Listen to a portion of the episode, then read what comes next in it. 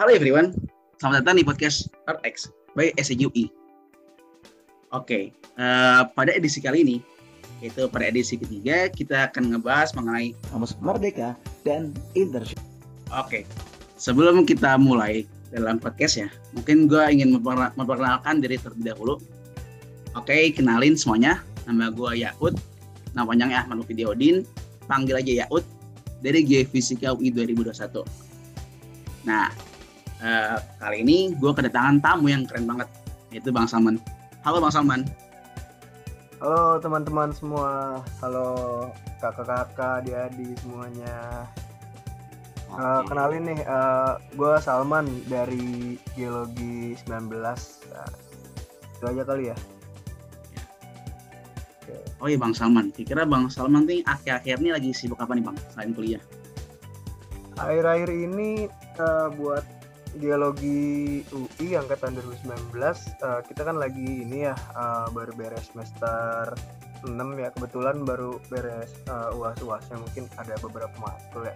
Cuma uh, untuk kita ini yang geologi ada persiapan buat mapping lanjutan atau PGL lah. Nah itu kebetulan uh, gue yang ngurus sekarang lagi ngurus-ngurus perizinan dan lain-lain uh, sebagai koordinator lapangan di angkatan 2019-nya. Paling itu aja sih untuk uh, sekarang ini. Oke.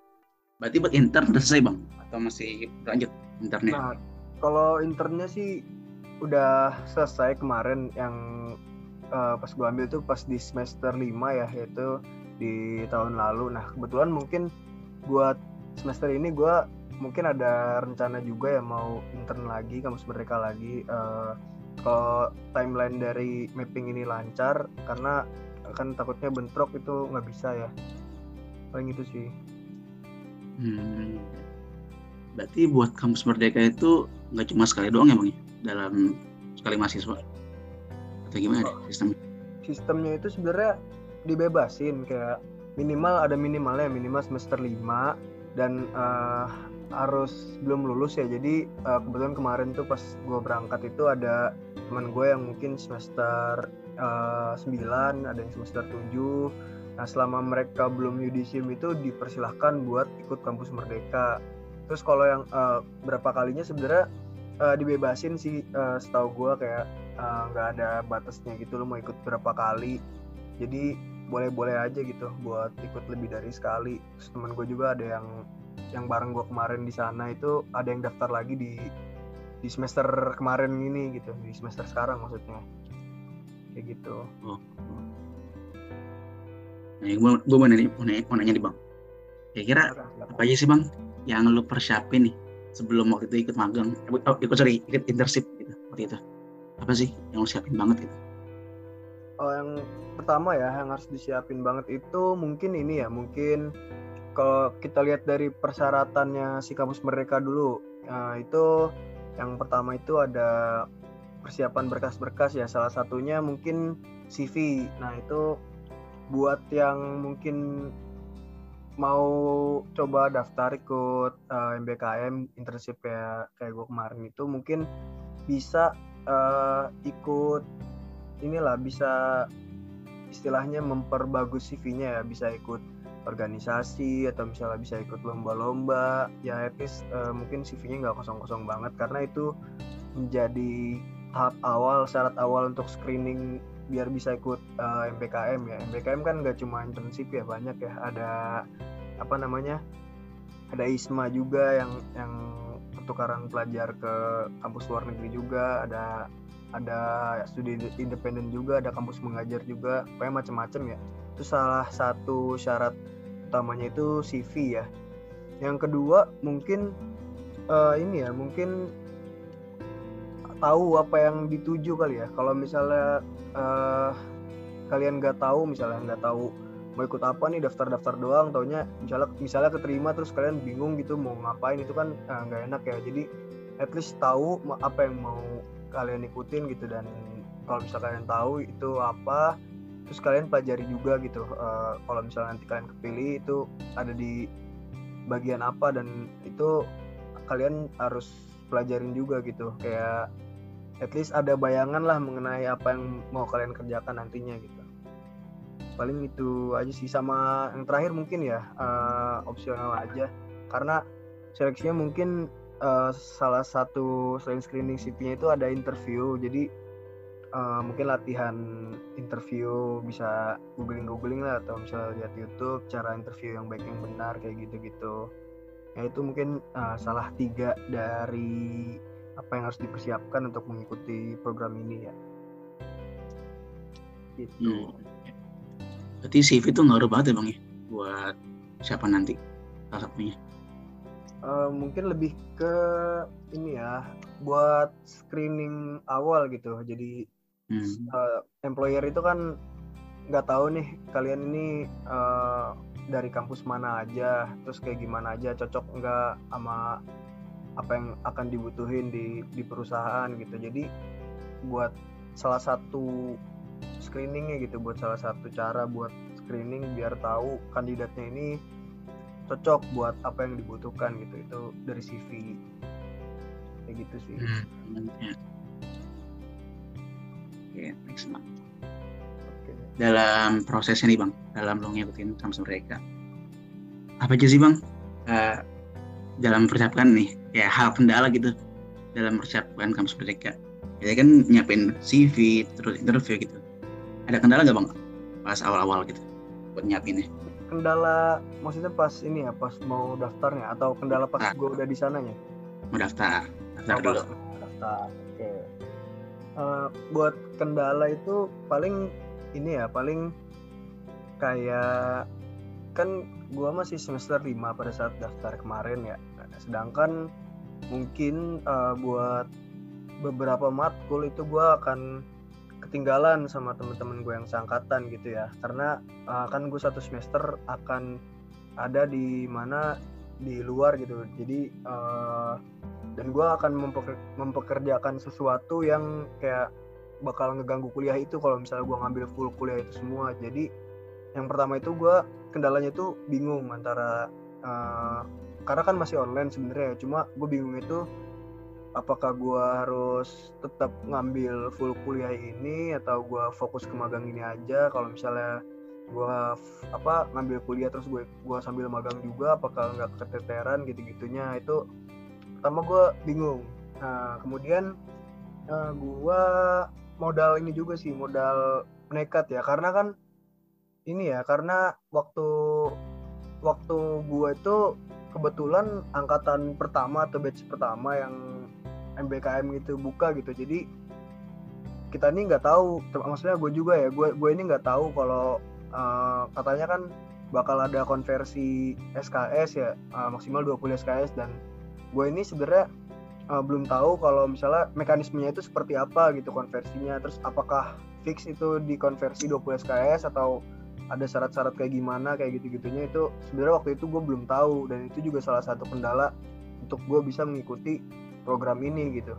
Nah, terus uh, gue dengan uh, modal ya modal nggak cuma modal nekat sih ya maksudnya gue uh, baca-baca juga riset-riset juga sambil mungkin gue konsultasi ke uh, dosen pembimbing terus ke apa apa ke kepala prodi juga Pak Supri.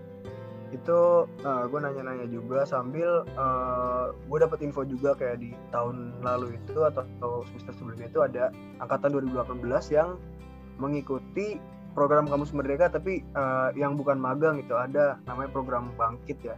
Dan itu mereka lancar gitu konversi SKS-nya jadi gue uh, megang ibaratnya megang itu gitu buat jaminan gue kalau ini gue ikut kampus merdeka aja nggak kuliah nggak apa-apa karena uh, cutting gue udah pernah. Jadi itu salah satu kendala yang gue hadapinnya buat sebelum berangkat. Kalau soal buat persiapan teknis kayak tadi ya kayak CV atau misalnya persiapan interview atau uh, teknis-teknis yang lainnya alhamdulillah gue uh, aman-aman aja sih ya. Karena dari CV gue juga mungkin uh, dari karena gue gap kebetulan karena gue gap ya itu di tahun sebelum 2019 itu uh, kan gue lulus 2018 ya. Nah lulus 2018 itu uh, eh, gue sempat kerja dulu. Jadi mungkin itu juga salah satu uh, hal yang bisa membantu mendongkrak CV gue gitu dari pengalaman pengalaman yang udah gue uh, jalanin gitu. Selain itu juga mungkin ada sertifikasi-sertifikasi yang udah pernah gue ikutin dan itu udah ada di CV gue jadi uh, mungkin alhamdulillah dari uh, persiapan teknis itu nggak nggak ada yang jadi kendala sih. Kayak gitu. Paling dilema-dilema pas karena itu aja sih karena ini angkatan pertama.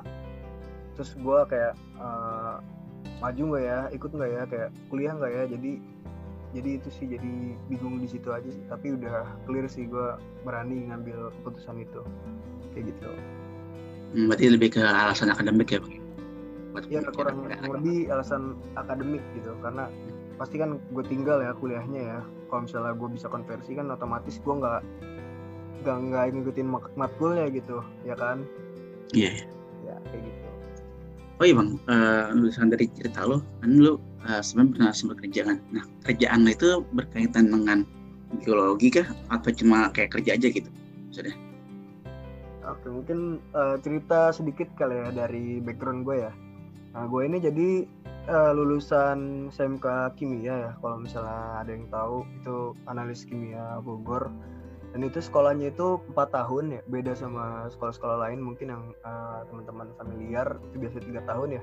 Kalau sekolah gue ini kebetulan empat tahun jadi gue masuk ini uh, gue harusnya lulusnya itu setara angkatan 17 lah harusnya lulus SMA-nya uh, tapi karena lebih setahun jadi gue lulusnya 18 uh, di saat teman-teman gue yang satu SMP gitu di SMA lain angkatan 17 lulusnya gue lulusnya uh, tahun 2018 nah dari sekolah itu uh, itu kan SMK ya dan SMK itu tuh kayak dibanding SMA mungkin lebih buat siap kerja gitu. Jadi awalnya gue belum mau ini ya belum mau ikut-ikut uh, eh, PTN-PTN kayak gitu ya kayak SBM gitu-gitu. Dan karena gue ngelihat apa ya misalnya gue pribadi mikirnya buat jangka panjang gitu kayak kenapa enggak gitu ikut-ikut uh, eh, SBMPTN siapa tahu uh, keterima gitu. Nah karena gue dari sekolah kimia kan gue nggak tahu jurusan apa pun selain jurusan kimia gitu. Jadi yang gue daftar itu ya cuma kimia sama teknik kimia udah gitu aja. Karena gue nggak tahu apa-apa gitu. Gue taunya kimia dari sekolah kimia. Pada 2018 gue daftar dan uh, mungkin belum rezekinya lah belum belum rezekinya uh, gue mungkin keterima di di ini ya di Surabaya itu di kampus Surabaya itu kimia terus nggak gue ambil ya karena kejauhan. Gue males. Habis itu gue kerja dulu. Nah kerja ini uh, menarik juga karena di saat teman-teman gue kerjanya di kimia atau di lab kimia gitu gue malah kerja di uh, bagian marketing untuk alat-alat laboratorium gitu yang mana ya mungkin hampir gak di kimianya gitu dan dan juga uh, apa ya nggak mungkin nggak sesuai ekspektasi teman-teman gue yang lain gitu karena kayak wah ini uh, kerjanya malah jadi marketing gitu. Jadi gue sempat ada pengalaman marketing selama kurang dari satu tahun ya karena uh, pada saat tahun berikutnya itu tahun 2019 itu gue emang kayak rencana pengen nyoba kuliah lagi. Nah di saat gue kerja jadi marketing itu gue nemu beberapa klien yang uh, part, apa uh, pernah inilah pernah ada inian lah ada kerjaan lah. Nah dia itu dari uh, lulusan geologi kebetulan. Nah gue banyak nanya-nanya sama dia gitu uh, geologi itu gimana sih? Gini gini gini gini. Nah itu gue tertarik nih gue tertarik sama geologi karena karena orang itu gitu kerjaannya kayak gimana gini gini gini ya. Dia uh, customer gue lah. Habis itu waktu 2019 itu gue daftar uh, di berbagai perguruan tinggi negeri nggak uh, cuma di UI ya. Itu gue daftar uh, dari kimia teknik kimia sama geologi sama teknik geologi lah. Nah terus yang nyangkut di geologi UI ya udah yang gue ambil. Kira-kira itu sih uh, background dari gue nah terus bang ke mana ya uh, alasan lu memilih uh, magang lewat kampus mereka dibanding kayak yang independen atau lainnya terus alasan lu memilih perusahaan Browcall tuh kenapa bang? Oke, Oke, eh, pertama kalau alasan kenapa gue magangnya lewat kampus Merdeka karena mungkin di semester 5 itu jarang ya yang udah pada magang. Nah biasanya itu magang itu dikaitin sama tugas akhir. Otomatis orang-orang pada ngambil magang itu di semester-semester akhir, mungkin di semester 7 atau semester 8 atau uh, semester-semester uh, berikutnya gitu. Nah, waktu itu tuh gue tertarik karena gue masih semester 5 dan gue udah bisa magang gitu dan gue nggak perlu seperti yang kita tahu lah uh, udah rahasia umum kalau magang atau ini tuh harus ada uh, tanda kutip orang dalam gitu ya. Kebetulan gue nggak ada sebenarnya kayak pen, uh, apa ya kayak ya gue nggak nggak make itulah nggak make orang dalam gitulah. Gue pengen kayak dari usaha gue sendiri nyari sendiri gitu. Nah, kebetulan kampus merdeka ini uh, hal yang menarik buat gue karena ya gue bisa ngelakuin itu di, di di saat itu gitu di saat gue semester 5 nah cuma masalahnya satu masalahnya itu gue cuma pengen magang di di tempat yang sesuai sama jurusan gue nah waktu itu waktu awal-awal buka itu perusahaan brokol tuh belum belum daftar dan belum ada gitu di di list ininya. Nah pada saat uh, gue iseng-iseng lagi uh, beberapa hari atau gue lupa tuh beberapa hari beberapa puluh hari itu gue cek ternyata ada brokol gitu ada gue search keywordnya geologi gitu ya atau atau main gitu atau tambang terus ada gitu di situ gue uh, gue pengen banget gitu masuk situ. Jadi sesuai apa yang gue pengen kayak di semester 5 udah magang magang di perusahaan yang inline sama apa yang gue mau. Dan kebetulan gue uh, berminat banget untuk kerja di pertambangan gitu di sektor pertambangan. Entah tambang batu bara atau tambang uh, mineral ya. Jadi gue daftar di di Braukol kemarin karena itu karena gue apa namanya uh, karena karena yang tadi itu kayak gitu Hmm, okay. Dia emang udah niat ya bang mau makan gitu. Iya. Terus niat juga. Terus selain di Brokol, uh, lo nyoba apply di perusahaan mana lagi bang? Kalau lo tahu. Uh, karena itu ya karena gue pengennya perusahaan yang inline aja. Kebetulan waktu itu adanya uh, Brokol sama ABM ya. Cuma ABM ini gue denger dengar katanya nggak jadi buka gitu. Jadi uh, tapi emang gue gue daftarin juga. ABM juga perusahaan tambang batu bara juga. Cuma uh, gue denger dengar itu kayak dia nggak jadi buka di kampus merdeka gitu. Kayak nggak tahu gue alasannya.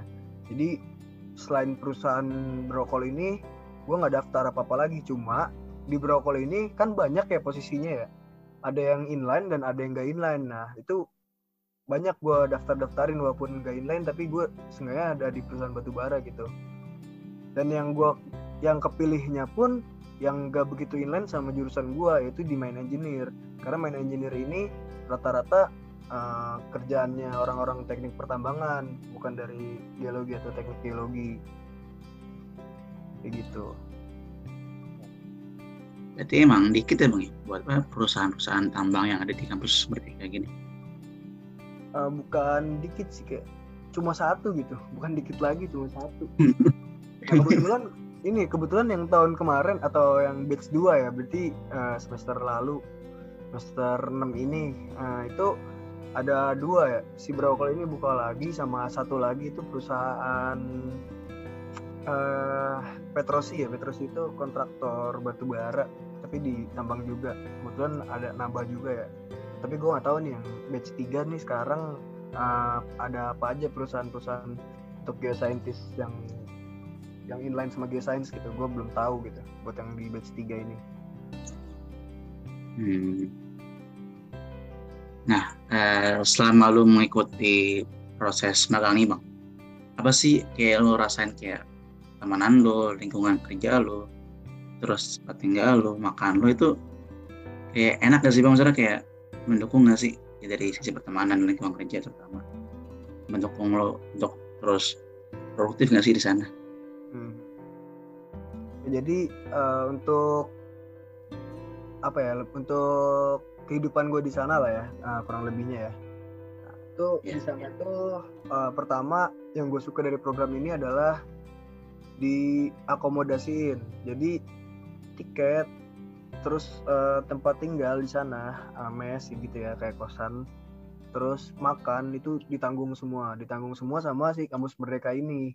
Yang gue pikir kayak ditanggung perusahaan gitu. Ternyata ini yang nanggung tuh kampus merdeka pakai dana LPDP terus kemudian uh, si apa namanya si dana ini juga selain buat ngakomodasi ngegaji juga gitu. Jadi kayak yang gue dapetin tuh banyak banget gitu buat uh, gue ikut program ini gitu. Jadi sangat mendukung sangat sangat mendukung produktivitas uh, kita banget buat yang daftar gitu.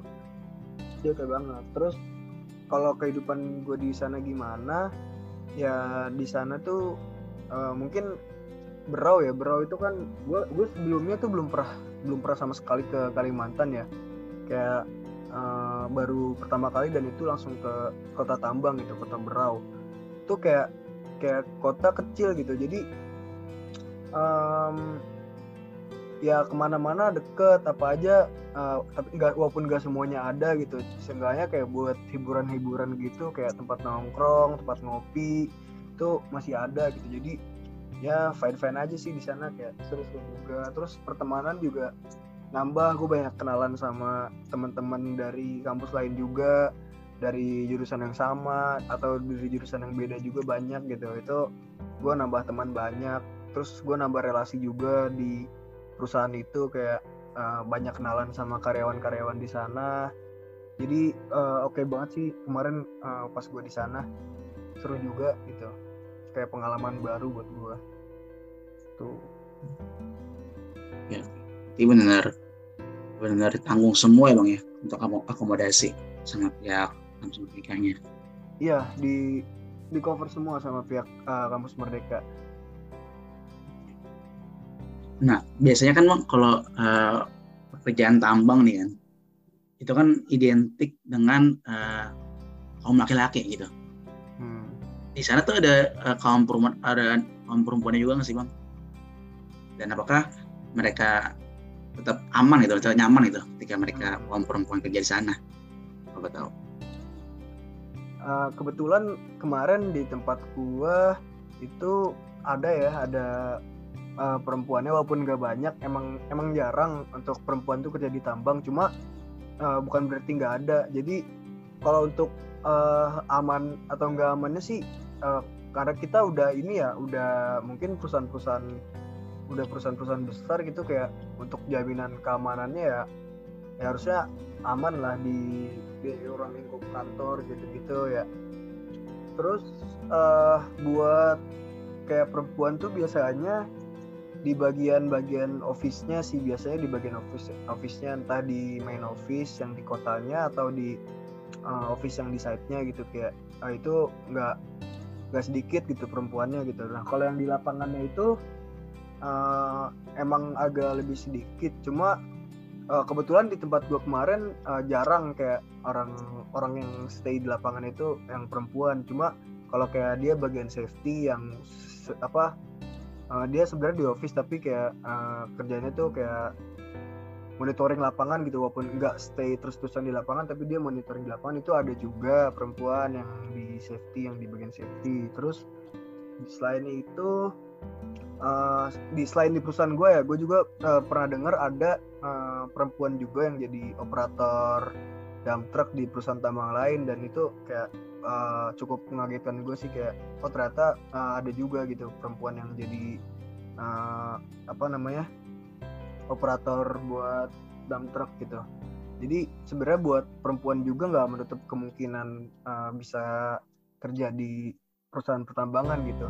Terus buat dari lingkup kampus merdekanya sih malah setahu gue kemarin yang ikut tuh di batch gue itu lebih banyak ceweknya daripada yang laki-lakinya. Cuma uh, mereka emang rata-rata uh, lebih banyaknya yang di office-nya gitu kayak uh, IT-nya atau uh, bagian-bagian support yang lainnya gitu. Cuma emang nggak uh, sedikit juga gitu yang dapat bagian di lapangannya. Jadi gitu sih buat perempuan di pertambangan tapi intinya ada lah ya ada perempuan itu aman ya, ada dan aman juga Oh iya bang, uh, tadi kan sempet singgung nih, kalau lo kalau lo tuh di sana dapat job uh, sebagai main engineer. Kalau betul nih bang, main engineer tuh ngapain sih bang waktu lo kemarin di sana? Selama kamu seperti itu, kerjanya ngapain aja? Main engineer ya. Mm -hmm. Nah, Ini eh, dapat main engineer tuh lebih ke ini ya, lebih ke kalau misalnya kita sebagai mahasiswa teknik gitu, kita kan belajar mereka rekayasa gitu ya. Nah, salah satunya itu ada eh, apa yang kita harus rekayasa buat eh, sebuah keuntungan gitu. Nah, salah satunya nah sebenarnya tuh banyak gitu, eh, banyak hal gitu. Nah, buat di engineer ini gua eh, lebih spesifik ke gimana caranya kita bisa untung? Itu satu pertanyaan apa namanya satu pertanyaan filosofis yang dasar lah. Gimana caranya kita menguntungkan perusahaan kan? Nah manajer ini punya uh, berbagai cara gitu atau kita harus nyari tahu berbagai cara. Uh, gimana caranya sih perusahaan itu bisa untung? Nah dari cara itu kita kembali lagi jadi aspek-aspek apa aja sih uh, yang bisa bikin perusahaan ini untung. Salah satunya yang gue kerjain itu produktivitas. Nah, jadi produktivitas ini gampangnya kayak gimana caranya ningkatin produksi pertambangan ini gitu. Jadi itu yang gue kerjain lah. Kalau buat detailnya mungkin nanti uh, bisa cukup panjang ya, tapi uh, kurang lebih yang gue kerjain itu uh, gimana caranya bisa ningkatin produksi kayak simpel lah, simpel lah gini. Kalau misalnya uh, ada tambang nih uh, titik loadingnya atau titik pengambilannya itu sama titik nyimpen apa namanya nyimpen batu baranya atau misalnya nyimpen overburdennya atau batuan penutupnya itu misalnya jaraknya itu 500 meter. Nah gimana caranya gua gua tingkatin produksinya? Nah itu banyak kan caranya kan bisa ningkatin kecepatannya atau ningkatin uh, kecepatan ngegalinya atau misalnya kita potong jaraknya itu kan salah satu cara buat ningkatin produk produktivitas ya itu produksi persatuan waktu. Ya kurang lebih kayak gitulah yang gue kerjain. Dan itu gue uh, sering yang itu tuh yang mana itu pekerjaan orang teknik pertambangan banget gitu. Sedangkan gue kan dari geologi ya. Dari geologi bukan teknik geologi juga gitu. Dan itu hal yang kayak baru banget buat gue dan enaknya di sana tuh kayak kita bisa sambil belajar juga gitu. Dan gue diajarin banyak hal banget sama sama orang-orang sana gitu. Tentang produksi tentang produktivitas tentang perhitungan uh, muatan alat berat dan lain-lain. Pokoknya itu gue pelajari lagi semua uh, dari awal gitu di sana. Dan itu dalam satu semester gue rasa uh, cukup lah buat buat tahu basic-basicnya buat apa yang gue kerjain gitu kayak gitu. Ya. Ngeri banget sih bang dari yang cerita tadi. Hmm. yang gue benar tuh kayak uh, lu geologi nih ya kan? Yang mana basicnya kan nggak terlalu engineer ya kan? Hmm. dan lu dihadapkan dengan uh, satu hal baru gitu itu main engineer. Cara lu belajarnya gitu bang. Untuk menghadapi hal baru tersebut tuh gimana sih bang? Apalagi kan dalam dunia kerja kan itu kan dalam internship ya kan? Itu kan bisa bilang ah, cara belajar mungkin kayak beda lah mungkin. Kalau dari pandangan pandangan gue ya bang mungkin kayak beda gitu kan kalau dari kuliah gitu kan. Nah cara belajar gitu bang. Langsung gitu tempatnya pada saat magang itu gimana bang? Cara buat ngikutin hal-hal engineering itu. Cara belajarnya ya? Um, hmm. sebenarnya ini apa namanya cara belajar nggak cuma di saat gue lagi kuliah eh di saat gue lagi internship ya. Tapi emang ini itu cara belajar uh, gue di mana-mana gitu. Nggak cuma pas internship ya itu di kuliah juga. Tapi di di pas internship kemarin itu uh, kita yang ikut itu uh, dipaksa bukan dipaksa ya kayak harus proaktif. Nah yang mana kita ini nggak bisa dijelin terus gitu. Kayak kayak misalnya minta data nih kayak kita mungkin diajarin very basicnya gitu. Kayak ilmu basicnya banget kayak produksi itu apa uh, apa productivity itu apa produksi persatuan waktu misalnya gini gini gini gini. Udah itu emang kita dikasih bekal gitu mungkin uh, sehari dua hari atau seminggu.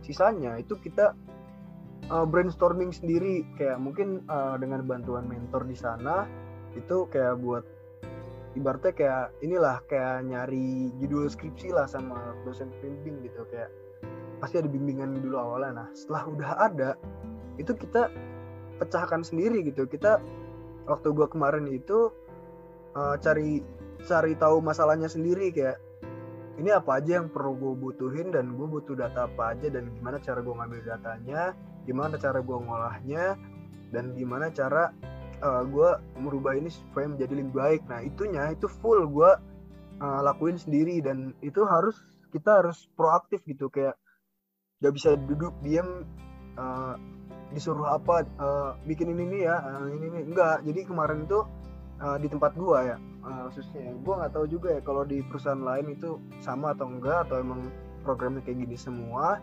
Itu tapi di tempat gue itu nggak nggak yang kayak datang disuruh nih uh, udah terus kerjain ini terus udah pulang enggak jadi gue datang bebas mau ngapain aja. Tapi ya gue punya waktu sendiri gitu punya waktu sendiri punya uh, deadline sendiri yang mana mau gue kerjain sekarang atau besok atau nanti di saat deadline itu harus selesai gitu. Dan itu juga uh, hal yang uh, gue pakai saat gue belajar sendiri pada saat mungkin pada saat kuliah kayak gitu. Jadi wah gue tetapin dulu misalnya deadline-nya deadline buat ini tuh kapan deadline buat ini tuh kapan. Jadi kayak gue ngatur timeline gue sendiri uh, buat beberapa hal buat apa aja gitu. Karena gue udah breakdown kan apa yang harus diselesain gitu. Terus gue ngatur timeline gue sendiri. Abis itu gue uh, kayak apa ya kayak cari cari ini sendiri gitu. Uh, maksudnya kayak misalnya gue butuh data survei atau topografi gitu. Kayak uh, eh, gue harus cari infonya sendiri gitu. Gue uh, bisa nanya ke karyawan lain gitu pak kalau kita data apa uh, supaya topografi itu ke siapa? Ke pak ini gitu. Kayak gue samperin sendiri gue minta sendiri kayak kayak dan itu tuh belum tentu dikasih gitu. Jadi ibaratnya kalau apa ya kalau kalau kalian pernah main game mungkin main game RPG atau game-game yang petualangan itu kayak buat ngasih main questnya itu ada kayak semacam side side questnya gitu loh kayak bercabang gitu nah itu emang sebuah challenge sih buat uh, mengikutin program itu tapi uh, worth it lah worth it buat dicoba. Terus uh, dari cara belajar lagi ya kalau dari cara belajar lagi sama ini kan uh, di site gue itu mungkin pulangnya agak jauh dibanding uh, ada beberapa set kan ya. Nah itu uh, site gue tuh dibanding set-set lain tuh agak lumayan lebih jauh daripada site lain ke mes atau ke tempat tinggal. Itu juga uh, harus diperhatiin juga kayak uh, waktu gua pulang nih uh, bijaknya itu kan sebenarnya kalau kita udah pulang itu kalau ada kerjaan ya udah gitu lanjut besok gitu. Nah bijaknya itu sebenarnya kayak gitu. Selain buat kita harus istirahat juga kita juga harus apa ya hargain diri kita sendiri juga ya. Tapi ya karena ada deadline itu terus karena emang ya harus dikerjain ya ya kita kerjain juga kan. Kayak kalau misalnya ada waktu lebih pada saat kita pulang pun kita harus kerjain gitu. Jadi nah kayak gitu sama satu lagi sih ya sama satu lagi uh, gimana cara gue belajar. Nah dengan dengan gue apa ya kayak kayak temen gue misalnya nanya nih kayak temen gue yang dari teknik pertambangan gak begitu paham tentang argis misalnya. Dan dia uh, nanya nanya ke gue gitu kayak ini gimana sih kalau masukin gini gini gini? Atau misalnya kayak ngubah ini ini ini. Nah gue uh, gue kasih tahu tuh ke dia deh, kayak oh ini tuh caranya gini gini. Nah dengan gue ngasih tahu ke dia itu juga salah satu cara gue belajar kayak biar gue nginget kembali gitu. Jadi kayak gue ngasih tahu tuh sambil gue belajar lagi gitu. Paling kayak kayak gitu sih kayak kurang lebih itu uh, salah satu cara gue belajar uh, buat di kampus mereka ini dan buat uh, perkuliahan gue juga gitu. Kayak gitu. Oke. Uh, selama lo di sana nih bang di Brau ada nggak sih bang pengalaman yang kayak seru buat itu? Sampai sampai bahkan kayak menurut lo ini berkesan banget nih bagi gue nih. Ada nggak bang kira pengalaman cerita kita di sana? Yang kayak berkesan banget itu sampai sekarang? Ada sih. Apa tuh apa tahu? Uh, waktu ini ya karena kan gue orangnya emang suka traveling tapi jarang traveling kayak kayak apa ya kayak gue tuh nggak tahu tempat lah gue ibaratnya kayak nggak tahu tempat-tempat bagus gitu buat liburan. Uh, gue tuh kayak cuma pernah dengar kayak Pulau Derawan itu uh, di Indonesia dan bagus gitu. Dan gue tuh nggak ngeh kalau Pulau Derawan itu ada di Berau pada saat gue di sana kayak selang beberapa hari gue gue temenan sama orang ketemu orang terus temenan gitu kayak langsung ada yang bilang gitu kayak ntar kita uh, kapan-kapan liburan kita harus ke Derawan kayak padahal baru baru baru ketemu dari baru beberapa hari. Gitu. dan pas gue lihat di YouTube atau di mana gitu kayak wah gila ini keren banget gitu. Dan itu gue waktu itu sempet uh, pas libur ke sana kan akhirnya gue ke sana nginep di sana. Itu yang paling mengesankan buat gue sih kayak uh, lihat pantai sebagus itu gitu kayak itu mengesankan. Dan ada lagi sih kayak gue uh, ngelihat uh, hiu paus ya atau whale shark itu gue berenang samping dia. Dan gue itu menurut gue uh, lumayan mengesankan lah di, di apa di hidup gue selama di Indonesia ini gitu. Kayak gue belum tentu bisa apa ngelihat ini lagi gitu. Kalau gue nggak ikut si kamus mereka yang di Berau ini gue belum tentu bisa ngalamin ini gitu. Jadi itu salah satu yang paling berkesan sih uh, setelah gue mengikuti program ini. Hmm. Sih kayaknya tuh berenang sama hiu paus gue juga ngerasain sih bang. Seru ya? Nah uh, menurut bang Salman nih kira-kira uh, kan gue masih maba nih kan misalnya kayak masih tahun pertama lah gitu. Tahun kedua gitu. Kira-kira apa sih kayak matkul atau ilmu apa sih yang harus kita perluin supaya nanti tuh pas internship tuh siap gitu bang? Ada nggak sih saran dari lo kalau untuk kayak lu dari tahun pertama nih lu harus matangin matangin ini ini ini. Ada nggak bang? Dari lu. Kalau buat uh, persiapan buat mengikuti ya dari maba paling enggak sih yang tadi ya salah satu syarat buat screening itu kan uh, eh, CV ya.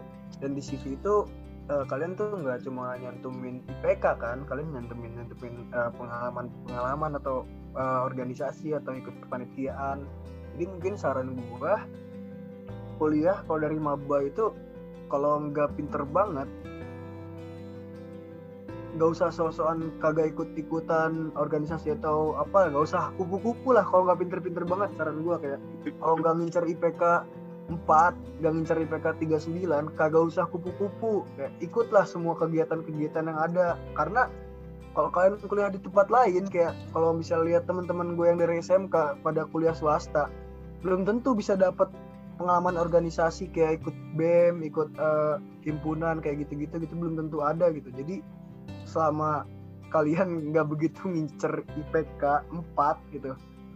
Itu uh, sebuah kesalahan besar kalau kalian nggak ikut uh, acara-acara yang ada di kampus yang bisa nambah insight-insight baru gitu. Jadi mungkin saran gue dari dari awal itu dulu sih kayak uh, sisanya tuh bakal ngikutin lah.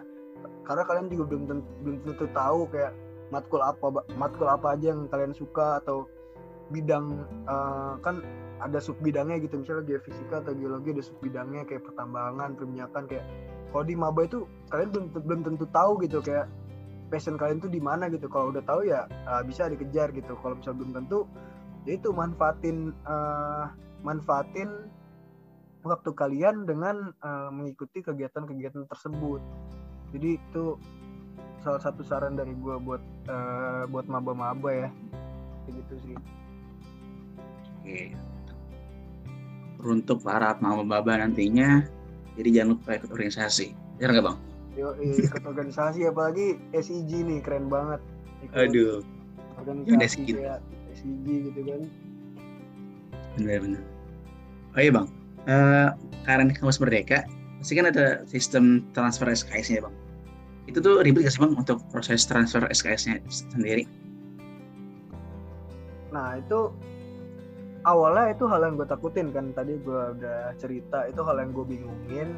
Pada saat udah selesai yaitu gue permainkan gambling gue gitu. Gue kayak kalau nggak bisa ya udah nggak apa-apa gue nambah satu semester lah istilahnya gitu. Ternyata gue urus gue urus gue urus. Alhamdulillah nggak nggak begitu ribet lah cuma tanda tangan ini tanda tangan itu ngajuin ke sini ngajuin ke situ selesai. Ya itu aja sih paling tinggal ngikutin prosedurnya aja kalau misalnya nanti kalian udah ngikutin gitu. Terus tahu gue juga buat angkatan 2020 ke bawah itu kan udah kurikulum baru ya. Jadi kayak sebenarnya nggak perlu kon, apa konversi pun kalian tuh kan kurikulumnya kayak kayak semester apa kurikulum yang 2019 itu misalnya semester 1 sampai semester 7 kalian itu dikompres dari semester 1 sampai semester 5 ya setahu gue ya. Iya, Nah, iya. itu kayak menurut gua nggak usah mikirin konversi sih karena kalian udah dapetin ap- apa semuanya di semester 5 gitu. Jadi di atas semester 5 tuh kalian nggak usah mikirin matkul-matkul lain gitu. Paling yang ya kalau ada yang ngulang gitu ya amit-amit ya. Yang ngulang-ngulang aja. Kayak sisanya tuh kalian bisa fokus banget ke program kampus merdeka ini gitu. Karena kurikulum kalian kan kurikulum kampus merdeka ya. Hmm. Iya sih bang, gue pernah denger dari anak geologi yang masalah. Yang tahun 2020 kayak di semester 3 kalau kemarin tuh, kayak dia dipaditin banget gitu di perkuliahannya. Hmm. Mungkin ini the last question ya. Pertanyaan terakhir, mungkin bisa kasih kesan dan pesan kali bang untuk para mahasiswa nih yang masih kuliah ya, untuk mempersiapkan program kampus merdeka. kesan dan pesan ya Yes. paling eh, pesan aja ya pesan dari gua inilah pesan dari gua. Kayak pengalaman itu guru yang terbaik buat gua. Jadi dengan lo banyak pengalaman di awal lo bisa lolos kampus merdeka gitu buat di CV lo. Pengalaman apa pun ya pengalaman ikut organisasi, ikut BEM, ikut eh, kepanitiaan gitu. Habis itu lu udah lolos kampus merdeka, lu nambah pengalaman gitu. Nah dari situ dari pengalaman-pengalaman lu ini itu bisa ngebantu lu juga. Otomatis kan itu nambah di CV lu lagi. Setelah lu lulus itu buat nanti lu dapat kerjaan, buat daftar-daftar kerjaan itu eh, insya Allah akan lebih mudah dari pengalaman yang udah lu dapat gitu jadi baik lagi pengalaman adalah guru yang terbaik buat gua itu aja sih Oke, banget. Jadi words of the day, pengalaman adalah guru yang terbaik dari Bang Salman. Oke, dari bapak Mantap. Oke. eh, mungkin aja sih Bang eh, untuk podcast SIK dari SIK kali ini. Oke, eh, dari gue terima kasih banyak Bang Salman atas eh, kehadirannya pada podcast kali ini. Terima kasih banyak. oke sama-sama thank you Yaud Oke. thank you juga ya Oke. Oke para pendengar, mungkin sekian eh, podcast Earth Eyes pada edisi kali ini. See you di podcast selanjutnya. Dadah.